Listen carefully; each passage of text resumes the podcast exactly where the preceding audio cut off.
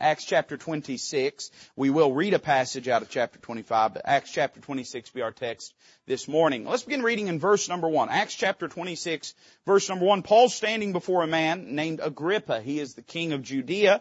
At this time, they're in a place called Caesarea Philippi. Paul's been uh, under house arrest, so to speak, uh, for two years, and he's now making his case before King Agrippa. And the Bible says, Then Agrippa said unto Paul, Thou art permitted to speak for thyself. Then Paul stretched forth the hand and answered for himself, I think myself happy, King Agrippa, because I shall answer for myself this day before thee, touching all things whereof I am accused of the Jews, especially because I know thee to be expert in all customs and questions which are among the Jews. Wherefore I beseech thee to hear me patiently. You always gotta get nervous when a preacher asks you to be patient, amen. My manner of life from my youth which was at the first among mine own nation at Jerusalem, know all the Jews, which knew me from the beginning, if they would testify, that after the most straightest sect of our religion, I lived a Pharisee. And now I stand and am judged for the hope of the promise made of God unto our fathers, unto which hope, or unto which promise our twelve tribes, instantly serving God day and night, hope to come. For which hope's sake, King Agrippa, I am accused of the Jews. You might say, well preacher, what's that hope he's talking about? Well, he says in verse 8, why should it be thought a thing incredible with you that God should raise the dead? I verily thought with myself that I ought to do many things contrary to the name of Jesus of Nazareth, which thing I also did in Jerusalem. Many of the saints did I shut up in prison, having received authority from the chief priests. And when they were put to death, I gave my voice against them. And I punished them oft in every synagogue and compelled them to blaspheme. And being exceedingly mad against them, I persecuted them even unto strange cities. Whereupon, as I went to Damascus with authority and commission from the chief priests at midday, O king, I saw in the way a light from heaven above the brightness of the sun shining round about me and them which journeyed with me. And when we were all fallen to the earth, I heard a voice speaking unto me and saying in the Hebrew tongue. Can I just pause there? You ever wonder why he says that saying in the Hebrew tongue? It's interesting when you look at the three times Paul gives his testimony, and here he says in the Hebrew tongue, well, he was being accused by the Jews of being a blasphemer, of being a, an idolater, of being someone that followed strange gods. He's saying, you know, it's funny because when uh, the God of glory spoke to me, He spoke to me in your language. Amen. He's saying it must have been your God that spoke to me because He spoke in your language. And he says, He spoke unto me and saying in the Hebrew tongue, Saul, Saul, why persecutest thou me? It is hard for thee to kick against the pricks. And I said, Who art thou, Lord? And he said, I'm Jesus whom thou persecutest. You see, by the way, you persecute the church, you're persecuting him. It's his body. Paul was persecuting the church, he was persecuting Christ. And this is what he said to him, but rise and stand upon thy feet. For I have appeared unto thee for this purpose, to make thee a minister and a witness, both of these things which thou hast seen, and of those things in the which I will appear unto thee, delivering thee from the people and from the Gentiles unto whom now I send thee, to open their eyes and to turn them from darkness to light, from the power of Satan unto God, that they may receive forgiveness of sins and inheritance among them which are sanctified by faith that is in me.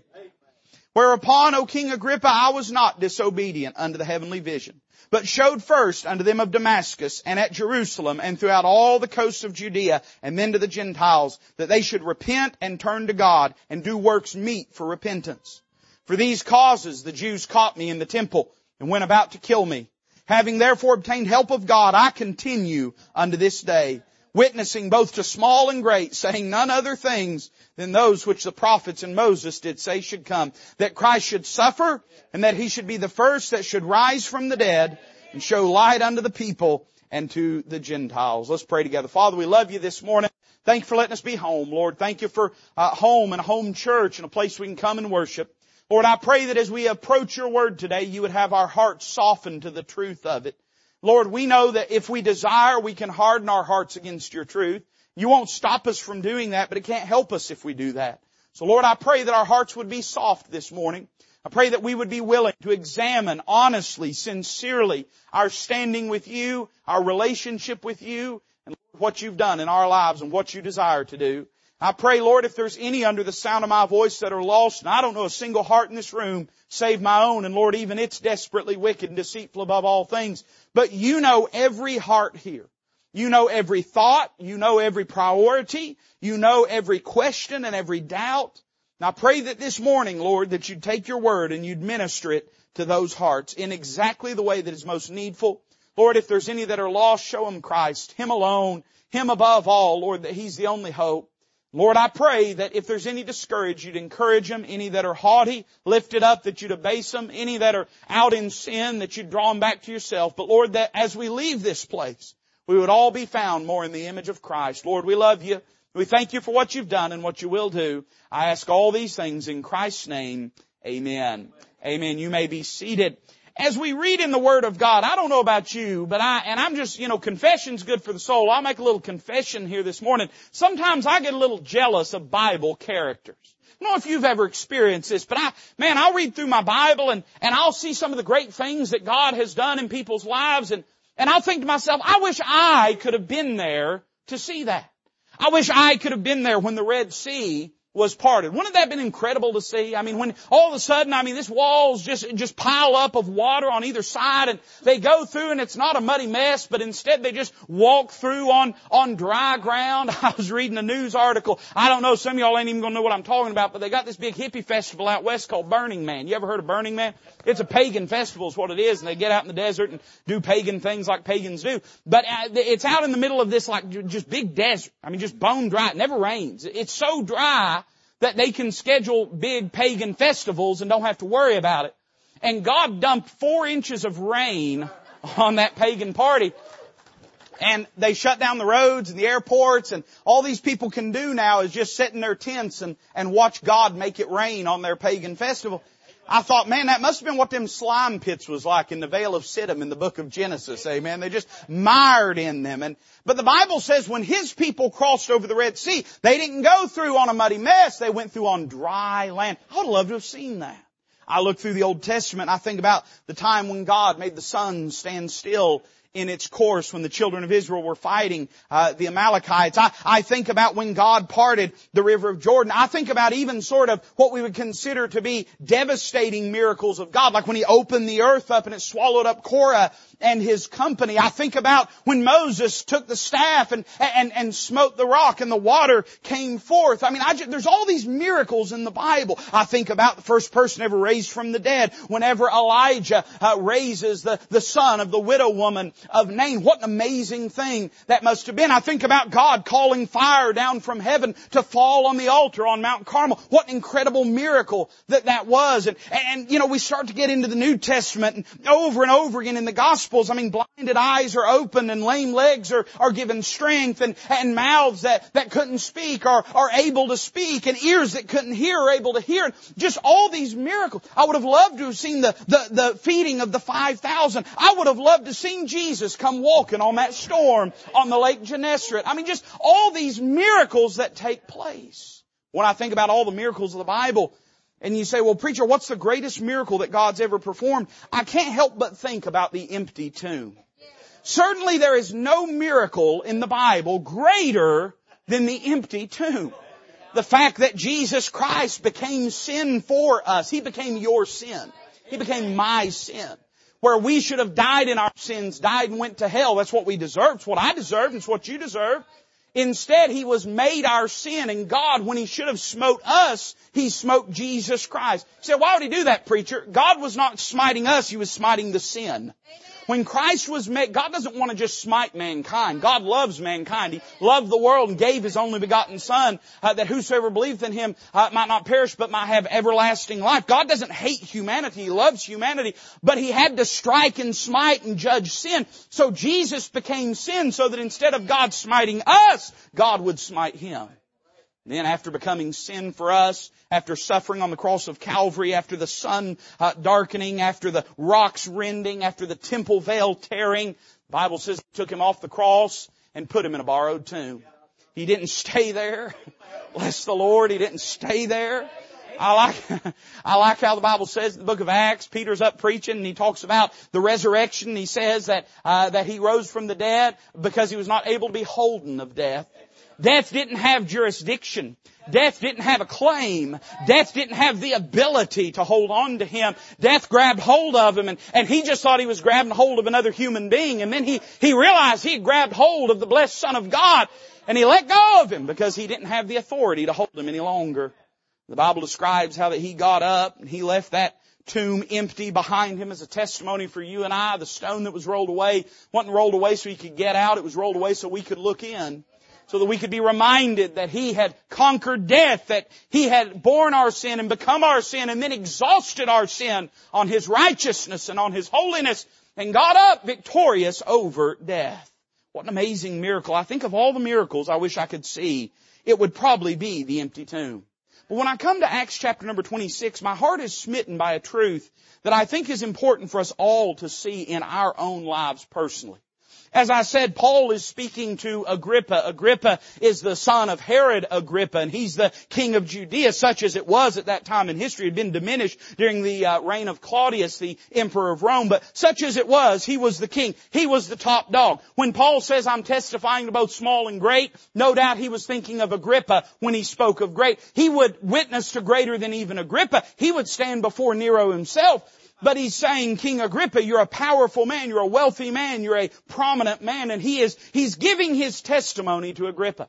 And the subject that is at issue, and this is an important thing for you to understand in New Testament history, it was not the death of Jesus that was oft disputed. It was not the, the burial of Jesus that was controversial. The thing that the Jews hated was the resurrection of Jesus Christ.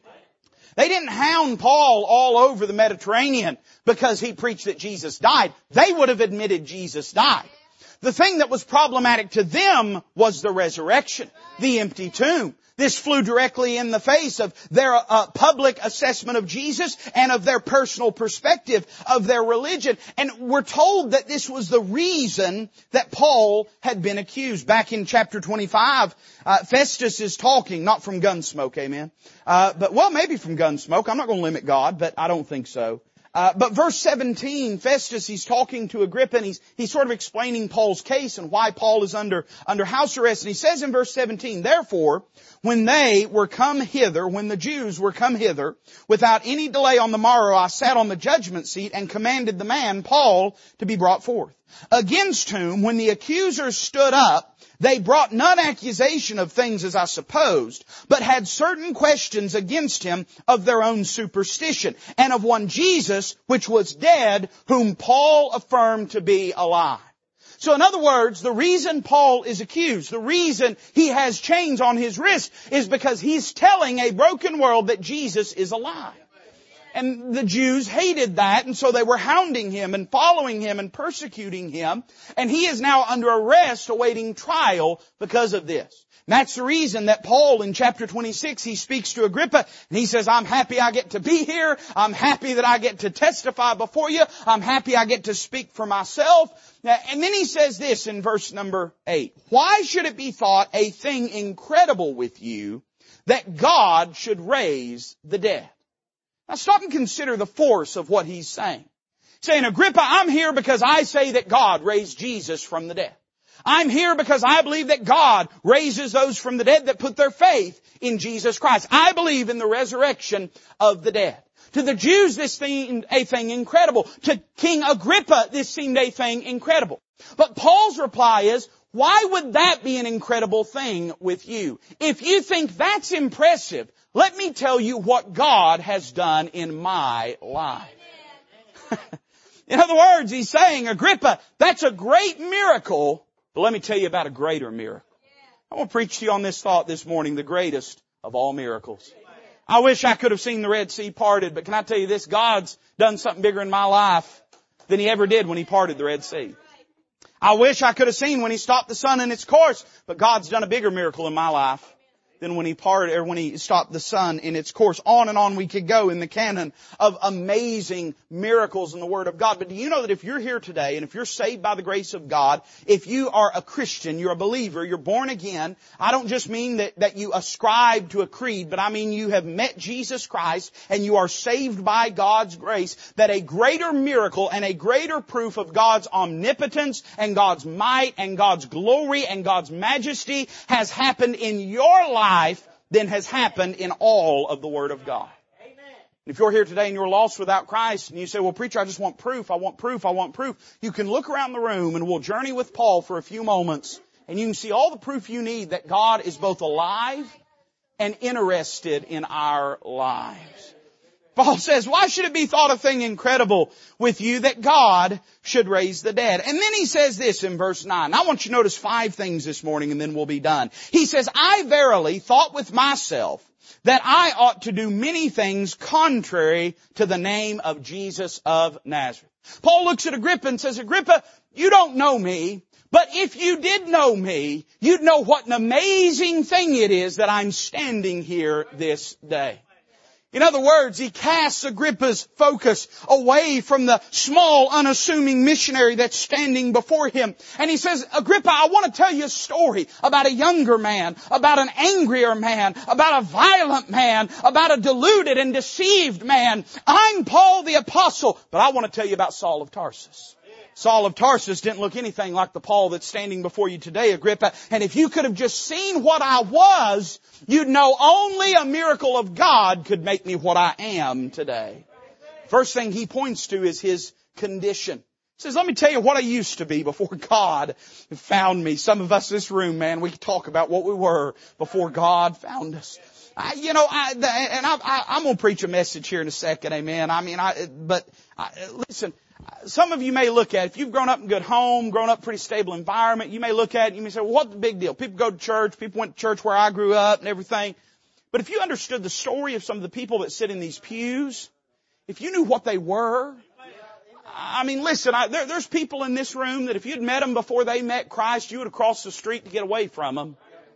Uh, there's people in this room that if, if you had met them before they had met Christ, you'd pull up beside them at a red light, you'd reach over and lock your door try to keep them from climbing over and hurting you. And yet here they sit today, blood washed, redeemed, lives completely transformed by the grace of God. That's what Paul's saying. He's saying if you knew what I was, then you wouldn't question whether there's a living God. Notice three things he says uh, about, or two things he says about, look at that, you just gained a minute back. Two things he says about that. Verse number nine, he says this, that he was deliberate in his rejection of Christ. He's standing here testifying about a living Savior. But he's saying if you had known me back then, you would have known that I was not just culturally inducted into an aversion away from Christ. I was not just part of the group going with the flow. I was not just through peer pressure a rejecter of Christ. But he says it this way, I verily thought with myself that I ought to do many things contrary to the name of Jesus of Nazareth. He says, I sat down and I reasoned it out. I sat down and I assessed my responsibilities. I sat down and I looked at what my capabilities were. And I made the clear, resolute decision that whoever this Jesus was, I did not want anything to do with him and that the people that followed him, they were not just benign, they were not just uh, harmless, they were not just innocent, but that they were a cancer on society, that they were a scourge that had to be gotten rid of. I was an enemy of Jesus Christ, Paul says. You know, here's the truth. And you say, well, preacher, that may be true of Paul, but I haven't seen that in a lot of people's lives. But you know, the Bible tells us that all of us that are lost without Christ, that we are the enemies of God. You may not feel a lot of personal animus towards the Lord, but that doesn't change the fact that you're on the opposite end of this thing from Him. You're, you're separated as far as the East is from the West and you are, you are plugged into a world system and you are devoted and, and show fealty to the flesh and the world that operates in direct contravention of God and who He is and what He wants for your life. Say, preacher, could God save me? He saved Paul. You better believe He could save you. And if you were that person, I want you to know, hey listen, I don't know if God will pay that bill for you. I don't know if God will heal that disease for you. I don't know if God will mend that relationship for you, but I'll tell you this, if you're saved by God's grace, it's already been proved to you that there is nothing beyond His ability to do. Ah, he says this, man, I was deliberate in my rejection of Christ. But then look at verse number 10. He says this, which thing I also did. He says it wasn't just a speculative religion. It's always been funny to me. I, the internet, I guess it's been a good thing, maybe. I don't know. I don't even know what to say about that anymore. I guess it's been good that people have been able to express free thought, at least such as it has been for whatever window of time we've had in human history. But it has also sort of bred a, a caustic uh, uh, courage. Let's say it that way. If you ever get on and talk to people on the internet, you find out people are a lot badder on the internet than they would be if they stand in your front yard. They got all the answers when they're sitting behind the keyboard and got Google to give them all the answers. Amen. And uh, it, it's funny because there's a lot of, I would say this, speculative atheists. So what do you mean a speculative atheist preacher? They don't live their life like an atheist, but they like to purport that they are an atheist. Do you understand how desperately different it would change your life if you really believed there was no God? If you really believed when we died we turned to dirt and there were no consequences for anything afterwards? You understand you'd just be a savage out in a loincloth in the middle of the woods, just satisfying whatever impulse happened to wander by you. Why would you ever have a decent relationship? Why would you ever have a kind word to a single person? And Paul says this, I was not just a rejecter of Christ in a speculative sense. I didn't like those other Jews just sit back at the Sanhedrin and stroke my beard and criticize and talk about how that problem should be fixed. Paul says I was a go-getter. I went out and lived a wicked life. He says, I didn't just have it in my head that Jesus wasn't the way. He says, because I believed He was not the way, I went out and did something about it. He said, I believe these people were liars, so I went out and I found them. I compelled them to blaspheme. I, I, I threw them in prison. I persecuted them. When they put them to death, I spoke up and I said, yeah, this is a good thing. Paul says, that's who I used to be. That's what I was. He says, and I punished them oft in every synagogue and compelled them to blaspheme and being exceeding, I like how he says this. I don't like it, but it's instructive. And being exceedingly mad against them. Now that doesn't mean angry. It means out of his mind, like a madman. He says, I was a lunatic in my passionate persecution of God's people. We're not just talking about somebody that, that would say, well, you know, I guess the Bible has good things for society, but I don't know if I'm really bought in on it. Paul says, I was a hundred million percent against these followers of Christ. So much so, he says, it's all I could think about. He said, I'd get up in the morning and, and, and, it consumed my mind. I would try to find them. I would hunt them down. I would look for them anywhere I could find them and I would try to kill them and I would try to throw them in jail. He says this, that he was devoted in his rejection of Christ. He says, and being exceedingly mad against them, I persecuted them even unto strange cities. That's who Paul the apostle was before God found him. Do you understand what a miracle that is? I've often thought to myself, what a, what a, I want to say this reverently. I don't want, I don't want to miscommunicate what I'm saying here. I, I've often thought what an almost absurd or outlandish thing it is to witness to people. And here's what I mean by that. You're going to go up and you're going to talk. So now we oftentimes witness people that we know well, but often we witness people that we don't know at all. And we're going to go up and talk to somebody that does not know us. They don't know if we love them. They don't know if we care about them. We say that we do, and, and, and you and I know that we do, but they don't know that. And we're going to tell them that everything that they've thought, everything that they believe is incorrect. That, that, that everything that they thought they were good enough to go to heaven on their own terms, that's not true. They thought when that preacher baptized them, that was enough to get them to heaven, that's not true that praying to their idols and totems, that that's not going to get them to heaven, and, and, and that, that they think that, but that that's not true. And, and, and then we're going to tell them the absolute most transformative truth imaginable. We're going to tell them how to get to God. We're going to tell them not just how to make a slight course correction, but a complete 180 degree turn in their life. Preacher, you're right. Why do we ever do it? Because it works. Because it worked for me. Because it worked for you. Because you were headed that direction. Thought you was right. Thought you was good. Thought you was alright. Thought you was settled. Then there's some obnoxious preacher come along with a Bible and wrecked your world. Showed you that you was lost without Christ. Showed you that you thought you was a good person, but in fact all have sinned and come short of the glory of God showed you that you thought that your works of righteousness were good enough, but that we're saved not by works of righteousness which we have done, but by His mercy. You found out all of a sudden that baptism, that that charlatan punched you through that pool before you even understood what you were doing, didn't do a thing for you. And that actually the only hope you had was by faith in Jesus Christ, by agreeing with God about who and what you were and asking for His forgiveness for your sins. Paul says, don't you see what a miracle it is, Agrippa? If you knew who I was, it's, Paul would say this, I think. It's not that what I am is so impressive. It's that what I was was so rotten. And I'll tell you, listen, I, it ain't that what I am is anything, but it's that who and what I was in my heart and my soul and the course I was on for my life was so destructive and so rotten and so wicked. And to see what God has done, what a miracle that it is. He tells him about his condition, but then in verse 12, I like this. Whereupon. Now that word whereupon, we sometimes treat those words in our King James Bible like they're throwaway words, like God looked at his Bible and just wanted it to be about 8% longer, so he put those in. But that's not what it, what, no, whereupon. In other words, as I was in that condition, upon where I was. In other words, God came and found me where I was. He didn't wait for me to get better. He didn't wait for me to soften my heart. He didn't wait for, wait for me to, to, to compromise with him. Where I was, whereupon, here's what happened, he says. Whereupon, as I went to Damascus with authority and commission from the chief priest, at midday, O king, at midday, O king. Now why does that matter? At midday, O king, he says, I saw in the way a light from heaven. You'd say, well preacher, it's, it's midday. He just saw the sun. No, he says this, it was above the brightness of the sun. He says, I could see the sun, but whatever this was, was brighter than anything natural.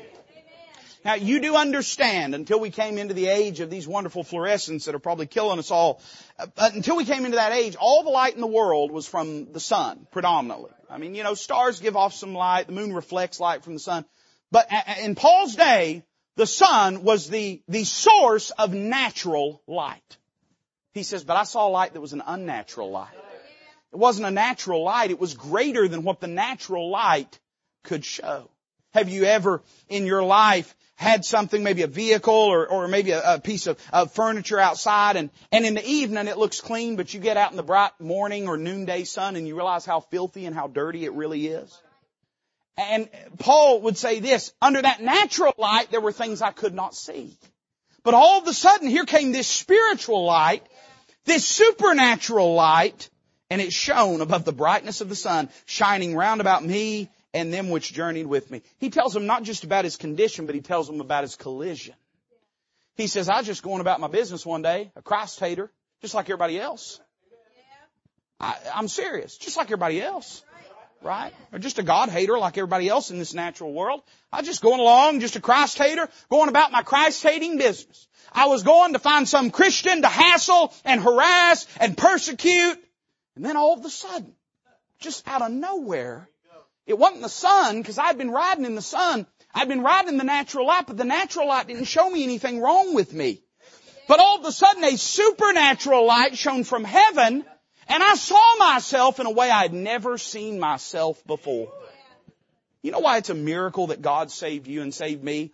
Because the Word of God, the, the supernatural light of God, and the Spirit of God in applying that light shows you things about your life that you naturally would have never seen or acknowledged or admitted. it's amazing to me that man, when he looks at himself relentlessly and obsessively, he always looks better than when he started. It's amazing what you can acclimate yourself. I mean, listen, you, you just, you stare in the mirror at that ugly face long enough, it won't seem so bad. Amen? But when we look in the Word of God, it's different. It shows us the blemishes, shows us the faults, the failures, the flaws, shows us the weakness and the infirmity and the depravity. And Paul says, I was just going about my business one day. I believed I was the most righteous man walking the earth. That's what he says in Philippians 3. He says, touching the righteousness which is of the law, blameless. He says, I was more righteous than all those hypocrites back in Jerusalem who hated these Christians but wouldn't go out and persecute them. And they sent me as their mad dog to do their dirty work. I was the most upright, righteous man walking the face of the earth, sitting astride that white stallion of my self-righteousness. Then all of a sudden, here comes God, shines a light from heaven, and everything I thought I knew, I found out I didn't know. And everything I thought was false, I found out was true. And everything I thought was true, I found out was a lie. It's a miracle that the Word of God could take and so radically transform our worldview through its entrance into our life. He talks about his collision with a shining light. And then verse 14 he says this, and when we were all fallen to the earth, because sometimes that's what God has to do to get our attention. He has to knock us off that high horse. When we were all fallen to the earth, I heard a voice speaking unto me and saying in the Hebrew tongue, Saul, Saul, why persecutest thou me? It is hard for thee to kick against the pricks. Now, I want to pause here. You understand that Paul persecuted the Christians for the same reason that he is now being persecuted in Acts chapter 26. The, it was always the resurrection, the concept of a living Lord that bothered the Jews in, in Jerusalem. That was what they hated. That's the reason that they, they tried to pay people off to lie about the tomb and to say that the disciples had carried it away. That's why it's what they were most concerned about was people are going to see that the tomb is empty. They're going to know and believe that he is risen. So Paul is right now on the road going to debunk and to destroy this myth of a living Jesus. That's what he's on the road to do.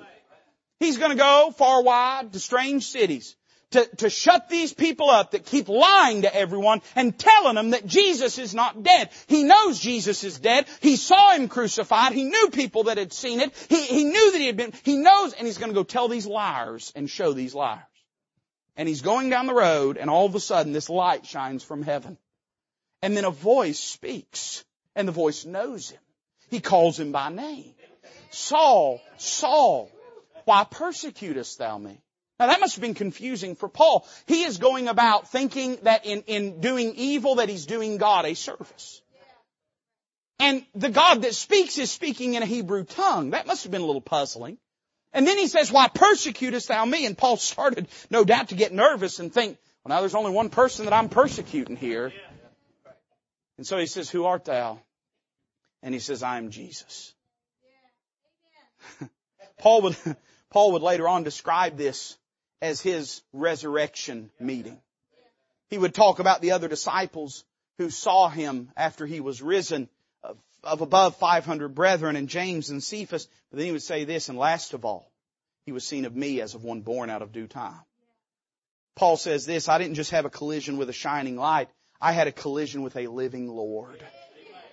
I found out that him that I thought was dead, I knew he was dead. I had told people he was dead. I had proclaimed he was dead. I had sworn in a court of law that he was dead. I had, I had helped people be, be crucified and be put to death because I knew he was dead and there he is and he's alive. What a miracle it is that a man so firm in his conviction that Jesus Christ is a charlatan and a liar, that he is dead, that he is but a memory soon to be stamped out and snuffed out, and on the road to Damascus, he meets him and he's alive and well.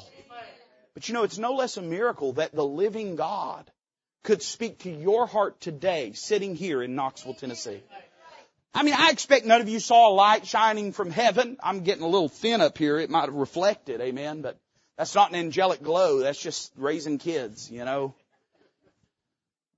You might not see a light shining from heaven. You, you probably won't hear a voice audibly speaking with you from heaven, but the very Word of God speaks to your heart and your life today and shows you what you know to be true in your heart and mind, that what God's Word says is right.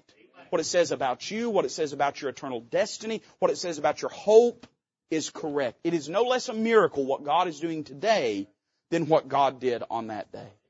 He points to his condition, he points to his collision, but verse 16 he points to his commission.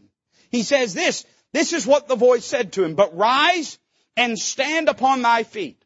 For I have appeared unto thee for this purpose, to make thee a minister and a witness both of these things which thou hast seen. In other words, go tell everybody what I did for you today. Go tell everybody what you saw today. Go tell everybody what happened to you today. And of those things in the which I will appear unto thee. So in other words, Paul says if you had seen what I was, you'd know what a miracle it is that I'm who I am today. But he says if you realize that there was a time when my life's work was to tell everyone that the witness of these Christians is false, and yet now here I stand accused today, Agrippa, of telling you that what these Christians are saying is true. I made it my life's work to shut the mouths of those that said he was alive, and now I'm here to tell you that he is alive. God's commission in his life, number one, to be a great witness. In other words, go tell everybody what I did for you today.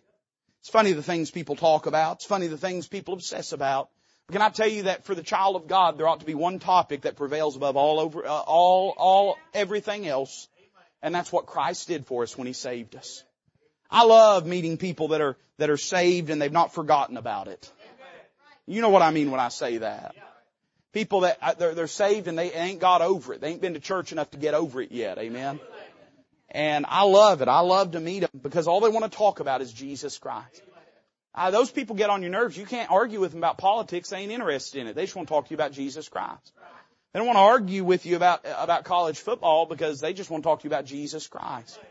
They're obsessive about Jesus Christ. You know why that is? Because God made them a great witness. A witness of things that once they affirmed to be false, but now their whole life is devoted to proclaiming the truth of them. He wanted to make him a great witness. But notice not only to be a great witness, look at verse 17. He says this, delivering thee from the people and from the Gentiles unto whom I now I send thee, to open their eyes and to turn them from darkness to light and from the power of Satan unto God, that they may receive forgiveness of sins and inheritance among them, which is sanctified by faith in me. I don't know about you, but I know what my reply to that would have been. Is that all? You, is that all God? You, you don't want to ask anything bigger. You just want me to go win the world, right? That's it? Here's what God's saying to Paul. He's saying these people that once you would have considered dogs, not worthy of your attention, not worthy of your interest, and certainly not worthy of your time and affection, they're now going to be your parish. They're going to be your congregation. They're going to be your harvest field. He would talk about this in, in, Ephesians chapter 3 as being a dispensation of the grace of God in his life, that he would be made the apostle to the Gentiles that that would be the great grand work of God in his life is that God would take a man who was completely and fully equipped to do something else with his life and instead put him on this path where he cannot depend upon the arm of his flesh and his education and his charisma and his intellectualism, but instead just had to go a broken, a wounded man, a blind missionary going as an earthen vessel to carry the treasure of the gospel to a people that he knew nothing about. And that that would be the work that God would do in his life. Here's, here's the commission that he has to be a great witness, but two, to do a great work. You want to know if God's alive? Look at the things he does through his people. Look at how he stirs up the passion of his people. And I understand we can all sit around and gripe about the apathy that is so prevalent in modern day church. Hey listen, if you knew people like I knew people, you wouldn't be amazed that some people don't. You'd be amazed that some people ever do. You wouldn't be shocked that there's some that don't live for Him. You'd be shocked that there's any that do live for Him given the depravity and wretchedness of man. But instead, the work of the Holy Spirit in a person's life prompts them and stirs them and sanctifies and separates and equips them for a great work to be done. You want to know if God's real? Just look at what He's doing in the lives of His people. He speaks about His commission and then He speaks about His conversion. He says, I want to tell you how things changed for me. Now remember, up to this moment, all the changes in Paul's life have been internal. I mean, on the Damascus Road, up to this moment, everything's been internal. He's just riding along, God kicks him off the horse, shines the light of heaven in his eyes, uh, straightens him out, tells him what he's got a plan for his life. But here's the question, what will Paul do with that? Here's what he says he did with that in verse 19. Whereupon, O King Agrippa, I was not disobedient unto the heavenly vision but showed first unto them of Damascus and at Jerusalem and throughout all the coasts of Judea and then to the Gentiles that they should repent and turn to God and do works meet for repentance. For these causes the Jews caught me in the temple and went about to kill me. He says this, everything changed for me on that day. What I was before that day doesn't, doesn't register anymore. It doesn't matter anymore. Because today I'm a different person. And Paul would say, if you want to know when that happened to me, It wasn't after I'd been in church five, six months and really plugged in. It wasn't when I started serving in some ministry. It wasn't when I really started to read the right self-help books that straightened me out. Paul says, here's when everything changed for me. When I met Jesus Christ, everything changed. What changed? Notice number one, his course changed. He had been living in direct rebellion against the Word of God. He had been living in great opposition and hatred and vitriol towards the cause of Christ. But he says in verse 19, I was not disobedient unto the heavenly vision. In other words, he says, I had been going this way, but then God showed me what it was, and I turned around and went that way. I had been disobedient to who Jesus was, I had been disobedient to who God said that He was. I had this idea of who God was, but it wasn't what was in the Bible. But God showed me who and what I was, and I made a choice to go with God instead of going with me. I cast my lot in with Christ, and He says I was not disobedient unto the heavenly vision. Can I tell you this? You get saved, it'll change your whole life. Now that doesn't mean you won't have problems, and it doesn't mean there won't be disappointments in life, and it doesn't mean you won't make mistakes and do things wrong and, and live at times in a way that, that, that displeases the Lord. I think though it is tragic, we would all admit that that's a reality in our lives from time to time and often more time than not. But can I tell you this? If you'll accept Christ, it will completely change the direction that your life is going. I've often said, I, and I was mentioning it this morning in Sunday school, I have a boring testimony and I love it. I wish everybody had a boring testimony. I have a boring testimony. I was raised in a Bible believing, Bible preaching church. I was raised in a Christian school. I, I, I was in more church, listen, than, than most evangelists are growing up. And, uh, I, you know, I, I was, uh, every day of my life I heard the gospel. None of that really meant anything to me until I was 10 years old. Not because I had reached some age of accountability, uh, not because uh, I, somebody presented it the right way, but because the Spirit of God spoke to my heart and, and convinced me that I was lost.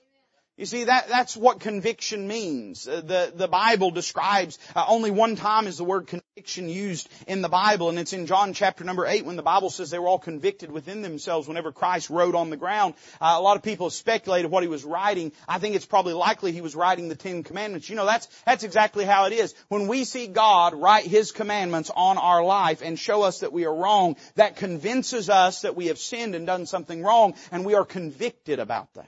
That's what it means to be convicted, to be convinced of your sin by God. So I was convicted that I was a sinner. I knew I had never been saved.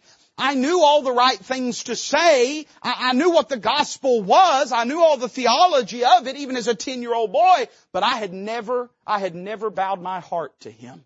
I had never received Him as my Savior. He showed me I was lost and there, in that little bedroom, I called on Christ I remember thinking to myself, Lord, I don't want to die and go to hell. I know I'm going to hell and I don't want to die and go to hell. A lot of real uppity people say, well, you shouldn't get saved uh, because you're afraid of going to hell. Well, that's fine for them. Maybe they got a better reason, but that's why I got saved. I believed hell was a real place. Guess what? I ain't grown out of that either. I still believe hell's a real place. And I didn't want to go there. And I knew, of course, that God loved me. I knew Christ had died for me. And I asked Him, I don't remember the words that I said. I mean, if you, listen, put a gun to my head, I couldn't recite them to you. But I know that my heart was, I said, Lord, I'm, I'm lost and I need to be saved. Please forgive me and save me. And you know what He did? He did. He saved me. But you know, when you have a boring testimony, sometimes you kind of get feeling bad, like, well, I don't have any great testimony like these other people. But understand, it's like an arrow being fired from a bow. And depending on when the course is corrected, depends on how far off the course must be changed. In other words, it's not what my life was, it's what it would have been. Man, I went to I went to Christian school, and Christian school like it used to be, uh, or ours wasn't. uh, our listen, most kids I went to school with was messed up. Some of them I still pastor today. Amen. Some of them Christian school kids hard as coffin nails, man. They're they're I'm talking about drugs and, and wickedness and vileness and all kinds of stuff. And I've seen some of them. And their arrow kept on the course it was on. They played religion, they pretended, they said the right things when the preachers and the principal and the teachers wanted them to, and they just played games, and their arrow stayed on the same course. And I could take you to some of them. Some of them we'd have to have, have the FBI to find them. Some of them we'd find them in gutters with needles in their arms. Some of them we'd find them on their fifth or sixth marriage. Some of them we'd find them and their life is wrecked and their heart and their home is wrecked because that arrow never changed course. Can I say if you were saved at a young age, don't be ashamed of the fact that your life is not in wreckage. Uh, hey listen, bless the Lord that your life is not in wreckage. Paul says, if you had known what I was, you would have seen how my course changed. Not only did his course change, verse 20, his cause changed. This is what he said, but I showed unto them, first unto them of Damascus and at Jerusalem and throughout all the coasts of Judea and then to the Gentiles that they should repent and turn to God and do works meet for repentance.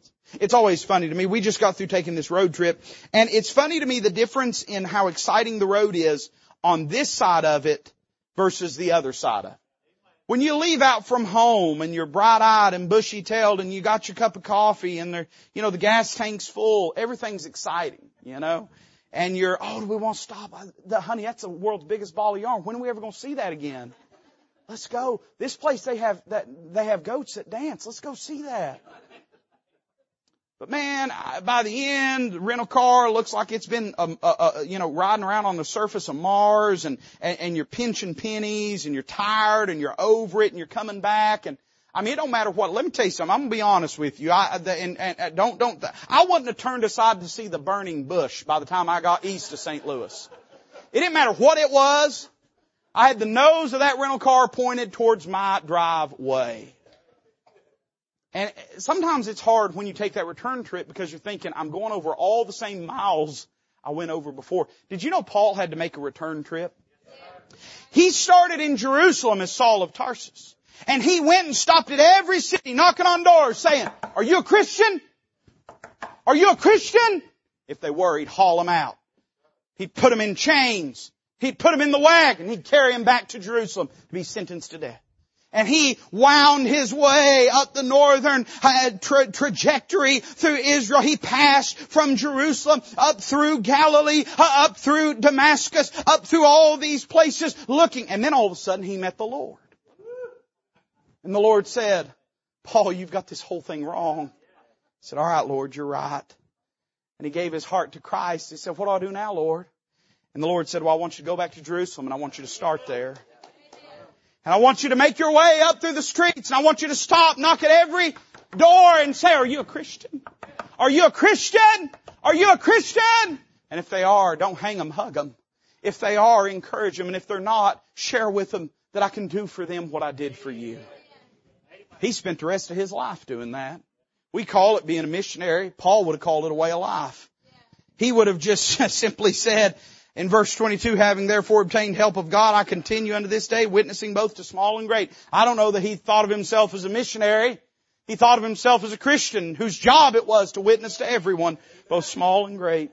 His cause had changed. But then notice verse 21, his crowd changed. He says this, for these causes the Jews caught me in the temple and went about to kill me. You understand who these people were?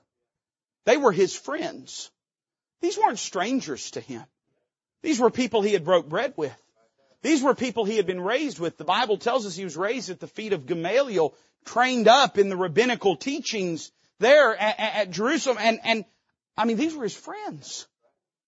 But you know, funny thing about it, he didn't have to ditch his friends. All of a sudden his friends' opinions about him changed. The same crowd that had been clapping for him were now crowing for his death. The same ones that had supported him now sought him that they might put him to death. His whole crowd changed. I'll tell you this, when you get saved, and I, listen, I'm thankful we can have people that don't know the Lord, we can be friends to them, and we can love them. But I'll tell you this, there's no fellowship like the fellowship of the people of God. You get saved, your crowd, there'll be certain crowds you just don't hang around anymore. Say, preacher, I don't want to lose them. I don't want to leave them. You won't have to leave them. They'll leave you when you won't do what they're doing, they won't hang around you anymore and you'll find out who really loves you and who really cares about you. I see his conversion and finally I want you to notice his conversation. I use that word in a biblical sense. Conversation, not just meaning the things that he said and how he talked, but meaning his manner and way of life. Paul says, if you want to know if it's real, here's how you can tell it's real in my life. Verse 22. Having therefore obtained help of God, I continue I continue unto this day. witnessing both to small and great. It's interesting that Paul, he didn't say, having therefore obtained help of God, I've planted churches. Having therefore obtained help of God, I've fought wild beasts at Ephesus. Having therefore obtained help of God, I've been shipwrecked a day and a night. Having obtained help of God, I've seen untold thousands or tens of thousands saved. He says, having obtained help of God, I continue. Hey listen, we can't say enough about faithfulness. Can I tell you one of the greatest miracles in a person's life is that they be faithful to God. Amen. If you don't think so, hang around Christians. And you'll find out that just as the psalmist cried, a faithful man who can find? But Paul says, you want to know what the miracle that God did in my life is? He didn't just change me, but the change stuck. It lasted. And he points to two things. One, a consistent ministry. He says, I'm still going. He said, they've, they, they beat me. They, they, they've stoned me. I, I've been left for dead, but I just can't quit. I gotta keep going. God changed his life in a consistent way. And now his day by day life was devoted to the cause of Christ. And then he's given a consistent message. I like this verse 22, saying none other things than those which the prophets and Moses did say should come, that Christ should suffer and that he should be the first that should rise from the dead and should show light unto the people and to the Gentile. Uh, stick with me for a moment. You understand where he's saying this. He's standing at the judgment area in Caesarea Philippi. He is on trial for saying this. They are putting him to death, the Jews would like to, for saying that Christ is risen from the dead. He tells Agrippa, I know you don't understand it, Agrippa, but let me explain to you why. I just can't give up on this thing of the resurrection of Jesus Christ. And he starts with who he was, and he goes to what God did in him and for him. And he talks about what God's been doing through him. And he comes down to the end and he says, you know, Agrippa, I have changed. On that road to Damascus, I certainly changed.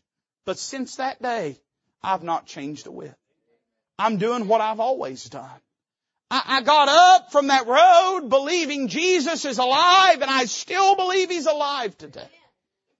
And Agrippa, to deny that would be to deny the very essence of who I am.